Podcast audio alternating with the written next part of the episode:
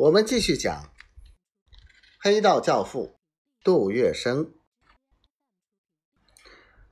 一九二四年齐卢之战，卢永祥兵败。三天后，英租界巡捕房立将徐树铮加以软禁，之后派人强迫他登上达达鲁斯货轮，遣送到英国利物浦，规定他一路不许下船。徐树铮离国没多久，北方政局又发生变化，直系垮台，段祺瑞出当临时执政，立即给徐考察欧美、日本各国政治专使的名义。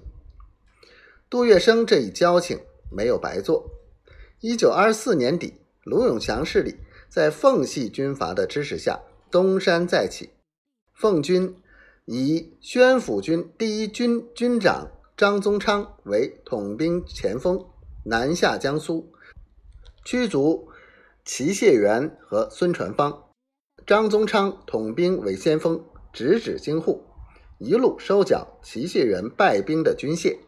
孙传芳自浙元苏的部队也退到新龙华，双方划地而治，暂时相安。张宗昌是山东叶县人，人高马大，胳膊粗，腿子长，因此他绰号“张长腿”。坐在汽车里面都是全身缩脚。又因为他涉赌，嗜赌，最喜欢玩一翻两瞪眼的牌九。北方人称赌牌九为吃狗肉，于是他又有了个“狗肉将军”的雅号。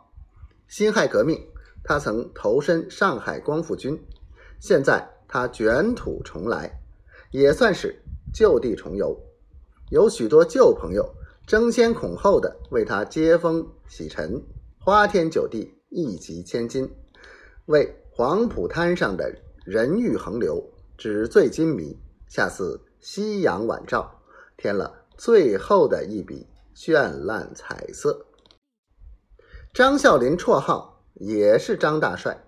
见到八面威风的真张大帅到了上海，他比谁都高兴，一边怂恿杜月笙要做盛大热烈的欢迎。杜月笙欣然同意张啸林的提议，他心里却在另有打算。事先，杜月笙和张宗昌的驻沪代表单先生频繁接触。他们是老朋友，这次招待应该怎么样办？单先生把张宗昌的性格脾气与所好跟杜月笙分析的清清楚楚。